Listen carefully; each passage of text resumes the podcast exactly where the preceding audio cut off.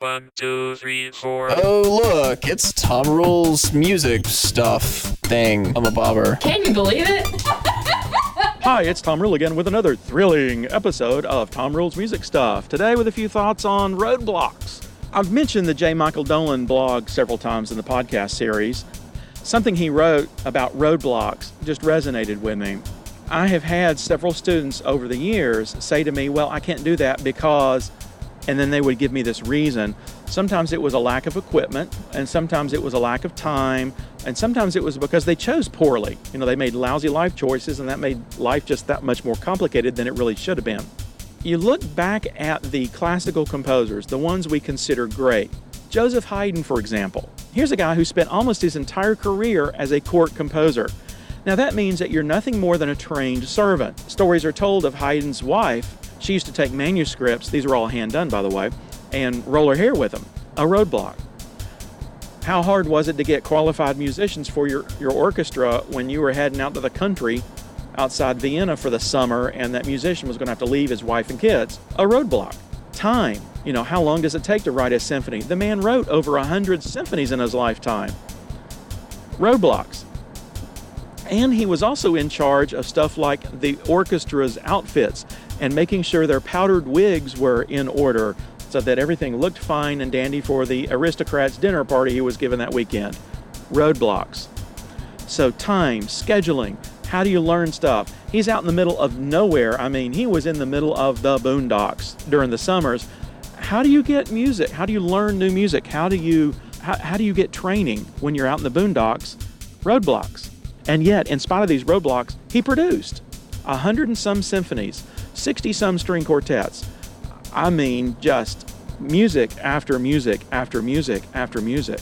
So you look at today, and we have roadblocks too. Sometimes they're self imposed. Oh, I really want to watch that episode of. And sometimes it's just life. I don't have that equipment, so I can't possibly create wrong. You take what you've got and you do with it. I don't know how many people I've met over the years who think it's the equipment that creates the piece. Now, if you're going for that one specific sound, I could see that maybe. But we have so many options now for equipment that there is something you can do to make your creative vision happen. It may not be the exact vision you had when you started the process, but sometimes the best creations are the ones that change as you work through the process. And oftentimes it's much for the better. Case in point, I finished a serious piano piece last year called Short Suite. The first movement is called No Toe Tapping, the second one's surprisingly calm, and the third movement is Over Caffeinated. I just like odd titles. That piece started umpteen years ago when I was an undergrad in college. I took a composition class just because I wanted to, and it started out like that. So I ran across the file a couple of three years ago and, and looked to pull it out and said, you know, wonder what this sounds like. So I played it and parts of it were pretty decent. Parts of it were fairly abysmal.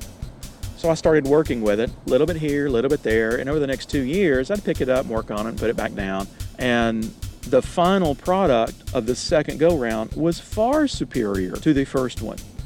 But the vision changed behind the piece. First of all, my technique is much, much better now. I've had years of experience listening to music, processing it, writing it. You know, I'm a much older musician now, obviously. And so the product is far, a far more mature thing. If I had put the first one out, eh, it'd have been okay. The second version is much, much better, much more interesting, just a better piece of music. It is also worth putting out online for sale. So I'm going to do that on my music store, macmusicguy.com. So the point is, the vision changed. It's malleable. And a lot of times going through the process lets you tweak the vision and produce a superior product. So don't let the roadblocks stop you from fulfilling your vision. Think of the roadblocks as a guide. Hey, I want to get this stuff done. Maybe I'll take this detour to make it done. Maybe you need to go invest in a new piece of, equipment. Sure. Maybe you could borrow some. Sure. Maybe you need to come up with a different way to get the same thing done. You don't have a cool TR-808, so hit a box. Make that your drum beat. You don't have a really expensive mic? Get a cheap one. See what you can do with it. Do you have some roadblocks you've experienced that you've worked around? Send me an email. Tell me a story about it. Music at macmusicguy.com. I am Tom Rule. I am living proof God has a sense of humor. See you next time. Four.